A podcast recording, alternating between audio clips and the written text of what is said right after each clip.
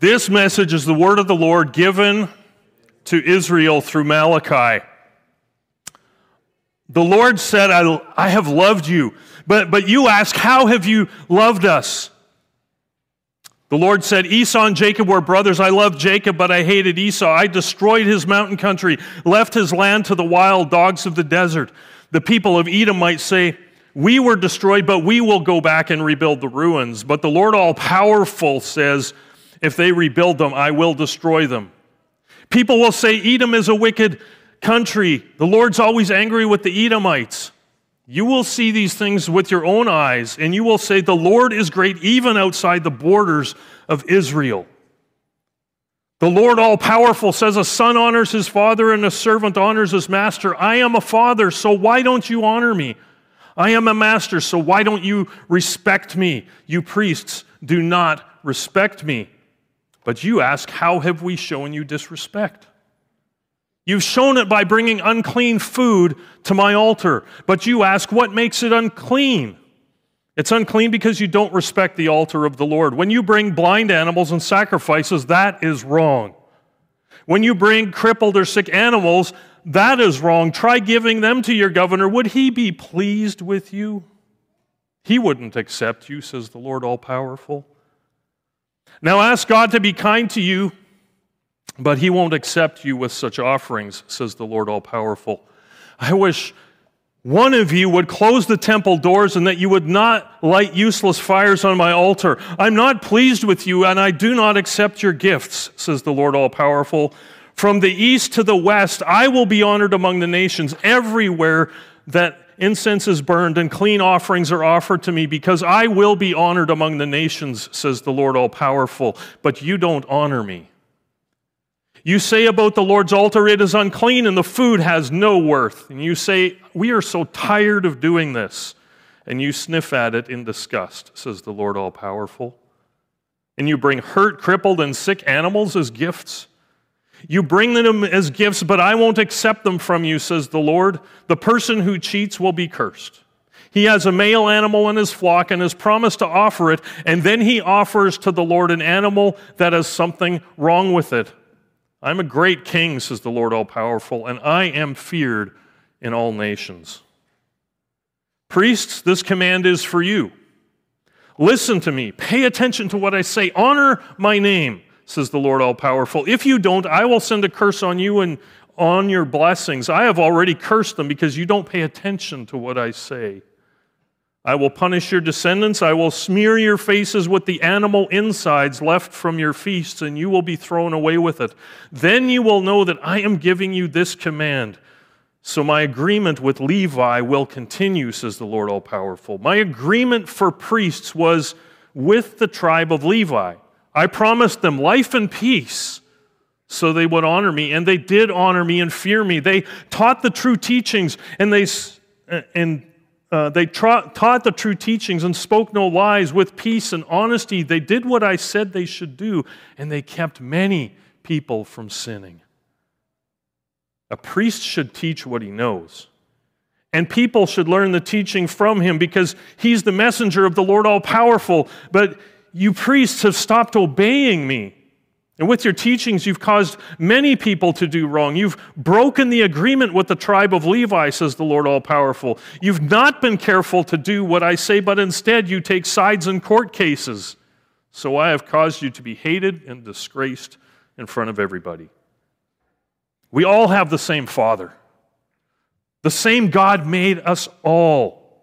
So why do people break their promises to each other and show no respect for the agreement that our ancestors made with God? The people of Judah had broken their promises. They have done something God hates in Israel and Jerusalem. The, the people of Judah do not respect the temple that the Lord loves, and the men of Judah married women who worship foreign gods. Whoever does this might bring an offering to the Lord all powerful, but the Lord will still cut that person off from the community of Israel.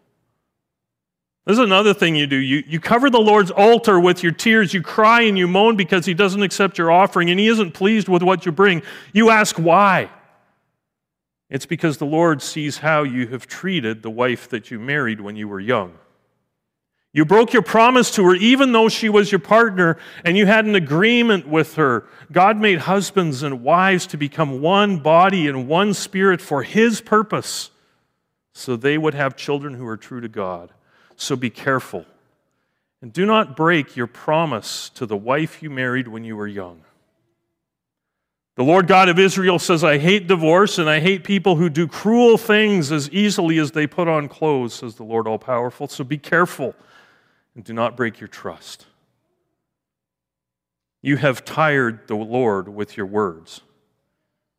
And you ask, How have we tired him? You, you, did it by saying, The Lord thinks anyone who does evil is good and he is pleased with them. Or you ask, Where's the God who is fair? The Lord All Powerful says, I will send my messenger who will pre- prepare the way before me. And suddenly the Lord whom you're looking for will come to his temple. The messenger of the agreement whom you want, he will come. No one can live through that time. No one can survive when he comes. He will be like a purifying fire and like laundry soap. Like someone who heats and purifies silver, he will purify the Levites and make them pure like gold and silver, and then they will bring offerings to the Lord the right way.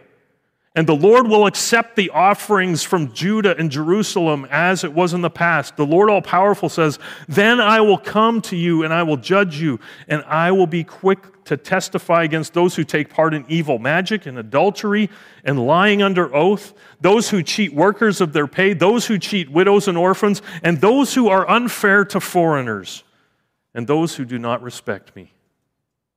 I, the Lord, do not change.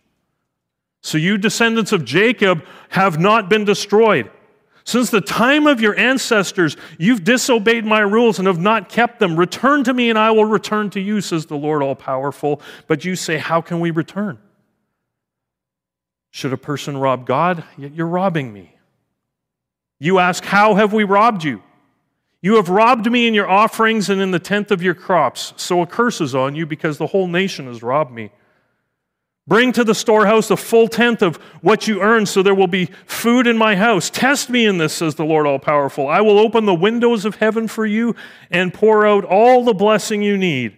I will stop the insects so they won't eat your crops, and the grapes won't fall from your vines until they're ready to be picked, says the Lord All Powerful. And all the nations will call you blessed because you will have a pleasant country, says the Lord All Powerful. The Lord says, You have said terrible things about me. But you ask, Well, what have we said about you? You've said, It is useless to serve God, and it does no good to obey his laws and show the Lord all powerful that we're sorry for what we've done. So we say, Proud people are happy, evil people succeed. They challenge God and get away with it. Then those who honored the Lord spoke with each other, and the Lord listened and heard them. And the names of those who honored the Lord and respected him were written in his presence in a book to be remembered. The Lord All Powerful says, They belong to me. On that day, they will be my very own. As a parent shows mercy to his child who serves him, I will show mercy to my people. You will again see the difference between good and evil people, between those who serve God and those who don't. There is a day coming that will burn like a hot furnace, and all the proud and evil people will be like straw. On that day, they will be completely burned up, so that not a root nor branch will be left, says the Lord All Powerful. But for you who honor me, Goodness will shine on you like the sun with healing in its rays, and you will jump around like well fed calves. Then you will crush the wicked like ashes under your feet on the day that I will do this, says the Lord All Powerful. Remember the teaching of Moses, my servant, those laws and rules I gave him on Mount Sinai for all of the Israelites. But I will send you Elijah the prophet before that great and terrifying day of the Lord's judging. Elijah will help parents love their children and children love their parents. Otherwise, I will come and put a curse on the land. This is the word of the Lord.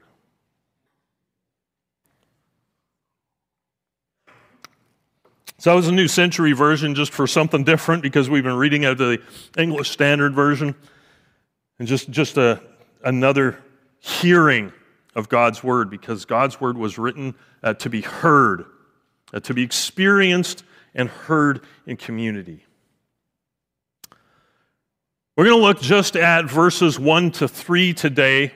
Really, this last six verses uh, of this book, we could spend probably a month on and just scratch the surface. But today we'll just be, we're, going to hone in on one key idea I feel we need to hear today. First of all, it's talking about the day of the Lord. Well, well what is this day of the Lord?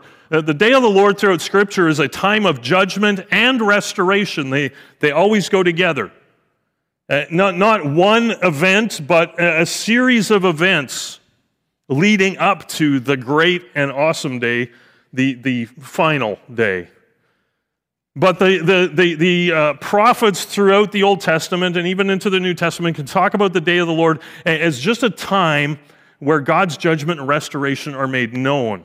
The pre exilic prophets, those, those who uh, were teaching and, and, who were active in Israel before the Babylonian exile, around 586 uh, BC, they talked about God coming to judge the enemies of Israel, other nations, and a little bit about, you know, God's going to judge Israel, but he's going to restore them anyway. But then on the other side of the exile, after, the, the, the after Jerusalem has been destroyed, the, the temple's been uh, destroyed, Jerusalem's in ruins, and, and the people come back, the prophets start talking again a little bit about the enemies of Israel, but a lot about Israel themselves. There's a bit of a transition. The day of the Lord always has a sense of imminence. It's just about to come and has been for a long, long time. So, so even Malachi, he says, Behold, it's coming. It's just about here, the day of the Lord. And word order is important. Behold, this, this kind of a, a cry, it's, it's a marker in Hebrew that just says, Pay attention. It's coming. The day. Coming. Always a sense of imminence. It's just around the corner. Now, now think about it. You know, Malachi has said, I'm going to send Elijah the prophet. Uh, he's going to prepare the way before me. And then Jesus in Matthew 11 says, you know, if, if you get this, the, John the Baptist was the Elijah who was to come. Now, now, Malachi said, it's just about here, like it's right about here. And it's 400 plus years later. So Malachi sees this as something that's happening right away. But in our human linear time frame, it's not that close, at least in our understanding of close. Remember, uh, in uh, I think it's James, you know, God's not slow in keeping his promise, as Some understand slowness. He is patient with you, not willing that any should perish, but all come to repentance. For, for with the Lord, a day is like a thousand years, and a thousand years is like a day, like, like he's, he's not bound by our time thinking. So the day of the Lord is this time of judgment and restoration together. And in Malachi, the message is for those in Israel. The day of the Lord will be a time of purifying and purging and of restoring and removing. Look, look again at, at chapter 4 and verses 1 to 3, and we see Malachi as saying, The evildoers and the arrogant, these are the people who are going to come under judgment. If you go back just a few verses that we looked at last week, God says, you know, then you're going to see that there's a difference. There's a distinction between those who do evil and those who don't, those who worship me and those who don't. But this was a message to the people of God, and both were present within the people of God.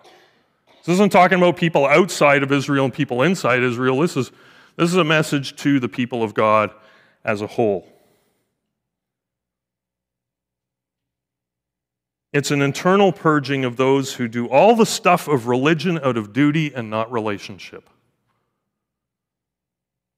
And we've seen that throughout Malachi. Malachi is saying if you're just here out of duty, that's not acceptable. If you're just bringing unacceptable sacrifices, if you're worshiping out of duty and self interest, you go back to the first chapter for how that all fleshes out, then those are the evil things, right? You're bringing to the temple, you're bringing to sacrifice uh, something that is blemished, that is wrong. This is evil. You are doers of evil when you worship with the wrong motive and an unacceptable sacrifice. Even though you're coming to church every day, this is who you are. Those who bring unacceptable sacrifices, those who worship out of duty and self interest, those who ignore the covenant relationships, chapter 2, and responsibility.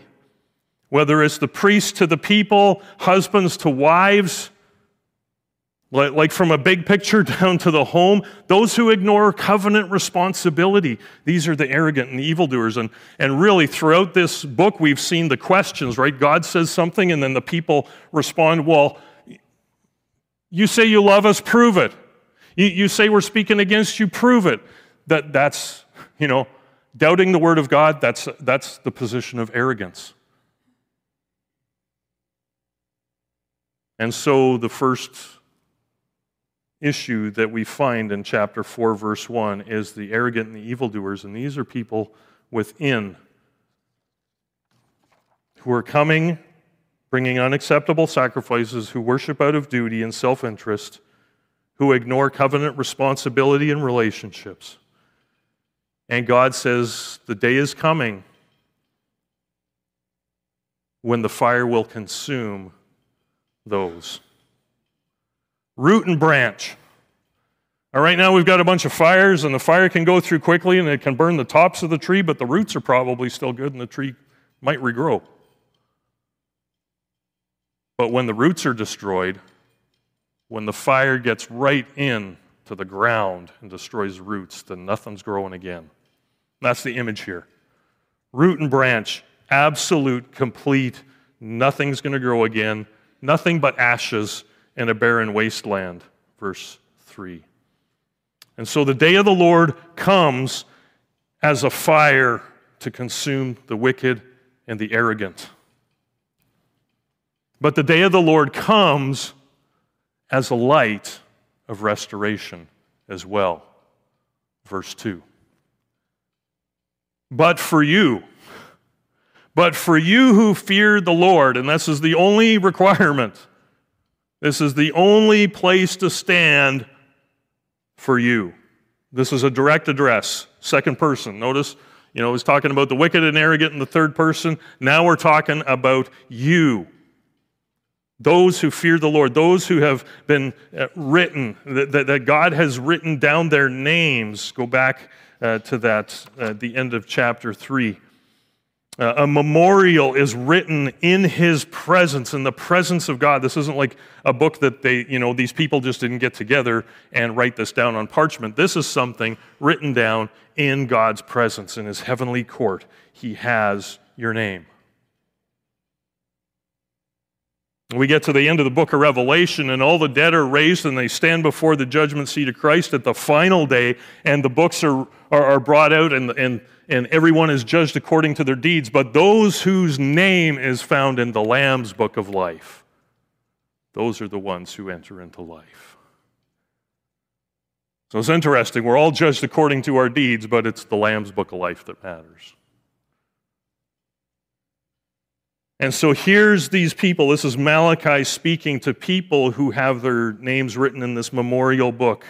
But for you who fear the Lord, who honor the Lord, who submit to Him, who worship out of a love for the relationship with God and not for personal gain, who, who bring everything to God because they love Him and know that they are loved by Him, the Son of righteousness rises to bring healing and freedom and life. The Sun of Righteousness rises. This, this coming day of Yahweh comes like a sunrise. Is a metaphor of the, for the coming day of Yahweh God. The Sun of Righteousness rise, light comes. And here's an interesting implication. That means for even the faithful, there are some times where there is darkness. We see now through a glass dimly, but then when he comes, we will see clearly, for his light will shine on us. But sometimes we walk through life and there are times where it's just a little darker and it's hard to move around. Because this world is broken and stuff happens. The sun rises, light comes with healing in its wings. And this is a very standard ancient Near Eastern uh, metaphor for the rising sun that, that comes, and you can see it in, you know, you see this in your garden, right? Like, like you're trying to get rid of those little white flowers that grow close to the ground, that alyssum stuff that just gets everywhere. But you know it's morning because all of a sudden all these little flowers are like, whoop, they face this way, and then they follow the sun. Because that gives them life, even though you don't want them in your garden. Okay, yeah. And sunflowers, like you just watch the natural world and they, they everything orients toward the sun and follows it. Life, healing is in its wings. And the implication here again is that even the faithful need healing. You can fear the Lord, but still be broken, still be hurting and you need his healing.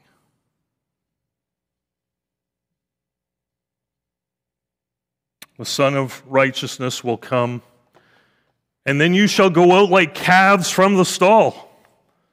What, what, what do calves do when they're penned up all night and then you open the gate?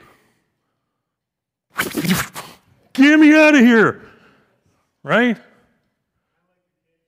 Kind of like your kids too. They get cooped up all day, right, in the house. Get me out of here. You know, uh, uh, so so Corbin's now like got like messenger kids, so he can message me, and he he uses the the uh, just the text to speech thing. So like at about three o'clock in the afternoon now, I get this, Dad, when are you coming home? We need to go to the beach. When can we go to the beach? When can, when can we go to the, the, the bridge so I can jump off the bridge? Because I think I'm brave enough today to do it. You know, he wants to go. Doesn't want to be cooped up in the house all day. You shall go out like calves from the stall, from the pen. And the implication here is even the faithful need deliverance from bondage. Because we've been penned in sometimes in our lives, boxed in, limited. By life, by our own pain, by our own decisions, by things that have happened to us but when the Son of Righteousness comes and, and we receive the light in our time of darkness and healing that, that we need for our hearts and our lives and our souls, and, and we, we are freed from the bondage of being penned in by, by these things that limit us and block us uh, from, from the life that Jesus brought for us. I have come that they may have life and have it to the full. Then you shall go out leaping. Because even the faithful need their joy renewed. And this is what I really want us to hear this morning that the, the, the presence of Jesus Christ, the Son of Righteousness, brings light to our darkness, healing to our brokenness, freedom from our bondage, and renews our joy. Charles Spurgeon, in a sermon on this passage, says this. Are you in a dark in the dark at this moment, dear brother? And are you wondering at it because everybody else seems so lively in their religion? Dear sister, does it seem to you as if though you have been a believer for years, you were never in a worse state than now, while others are rejoicing and you ask yourself, do I still fear the Lord? Is your soul humbled in the presence of his majesty? And have you a desire for his glory? Never despair, the sun shall rise on you soon. I love this. Ask yourself Do you fear the Lord still? Is your soul humbled in the presence of his majesty? Have you a desire for his glory? Then never despair, for the sun shall rise upon you soon. The day of the Lord in any era, the ultimate and, and the ultimate and great and awesome day brings these two realities together God's ultimate justice and his ultimate restoration, eternal blessing and eternal judgment. And again from Spurgeon, because he puts it so well. The result of Christ's coming by his Spirit as well as by his personal advent is always much the same. Should the Spirit of God visit this church with revival, it will not have an equally beneficial effect upon all. To some, the rising of this sun will bring healing and blessing, but to others, it will bring scorching and withering. Remember, it's both God's judgment, and God's restoration. So, where do we stand on this? Where do you stand today? Two options are open to us that Malachi has put before us all the way through this message. We can stand opposed to the grace and the mercy of God or in awe of His grace and mercy. We can continue to worship on our own terms when we feel like it, with whatever we feel is appropriate or convenient, or we can take up our cross daily and follow Jesus. We can offer that which costs us little or nothing, or we can offer our bodies as a living sacrifice, holy and acceptable to God. This is your spiritual act of worship. Two key questions that we have come back to over and over through Malachi's message were these two How have you loved us, God? And where is the God of justice? And as we close, we need to hear God's answer to these questions. How have you loved us? John 3:16 For God so loved the world that he gave his only son that whoever believes in him should not perish but have eternal life. 1 John 4 9 to 10. In this, the love of God was made manifest among us, that God sent his only Son into the world so that we might live through him. In this is love, not that we have loved God, but that he loved us and sent his Son to be the propitiation for our sins. Quick definition propitiation, because what the, what's that? That's not a word I use every day.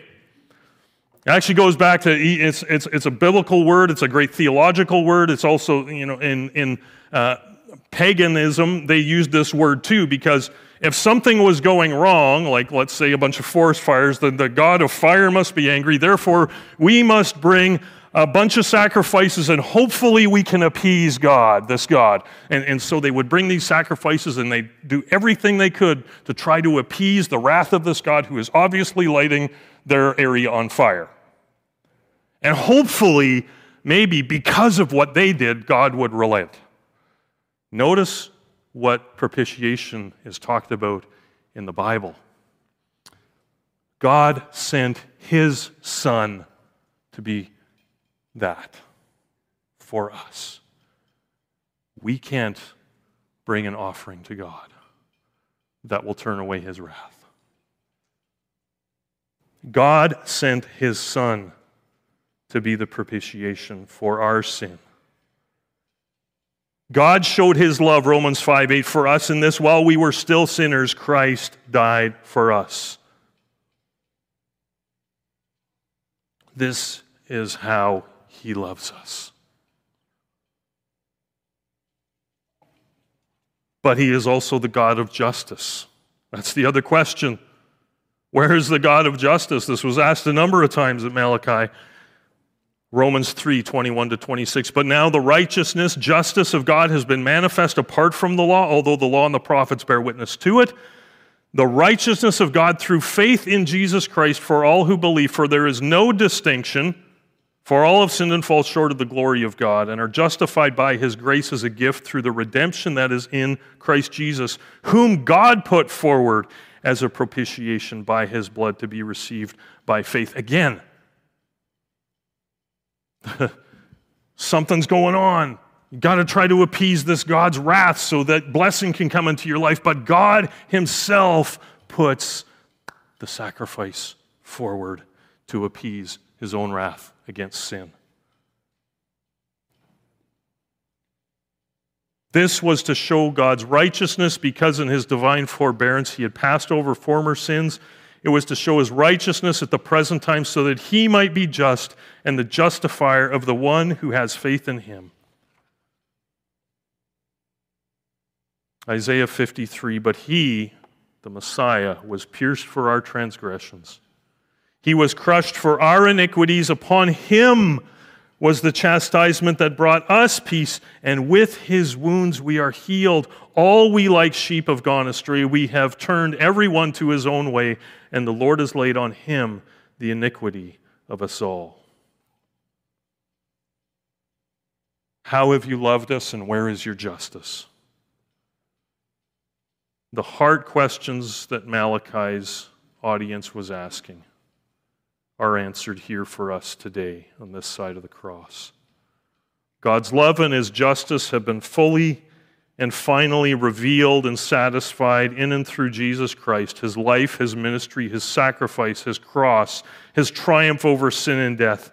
And he brings healing into our lives, wholeness to our souls, light into our darkness, released from our bondage, and joy inexpressible and full of glory. And we are invited now to enter the rest he has secured for us. Come to me, says Jesus, all who labor and are heavy laden, and I will give you rest. Take my yoke upon you and learn from me, for I am gentle and lowly in heart, and you will find rest for your souls.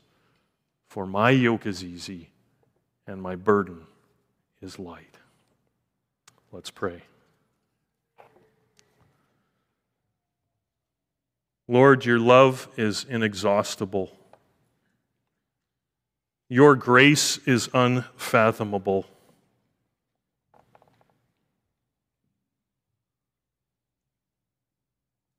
And so, Lord Jesus, we come today because there is nowhere else to go but to you.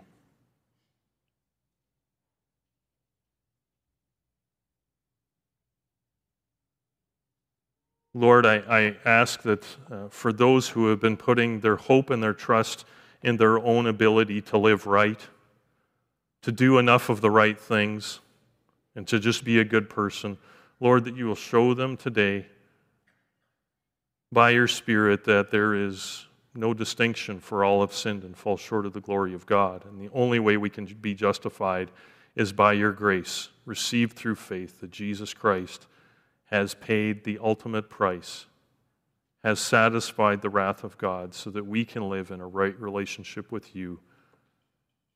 That you will never love us less than the cross of Christ has proved.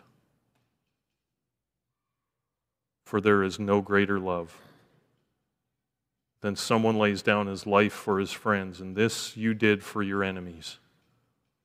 For while we were still sinners, while we were enemies, Christ died for us. And so, Lord, may we today all because we all need your grace. We all need your restoration. We all need your healing. We all need your light as the Sun of Righteousness rises. May we submit our hearts and our lives to you, knowing that you love us with an everlasting love, that your justice rolls over this whole earth and will one day restore and make everything new that you do not change, and therefore we are not consumed. Lord, turn our hearts to you more and more every day, and all the more as we see the day approaching. In Jesus' name we pray. Amen.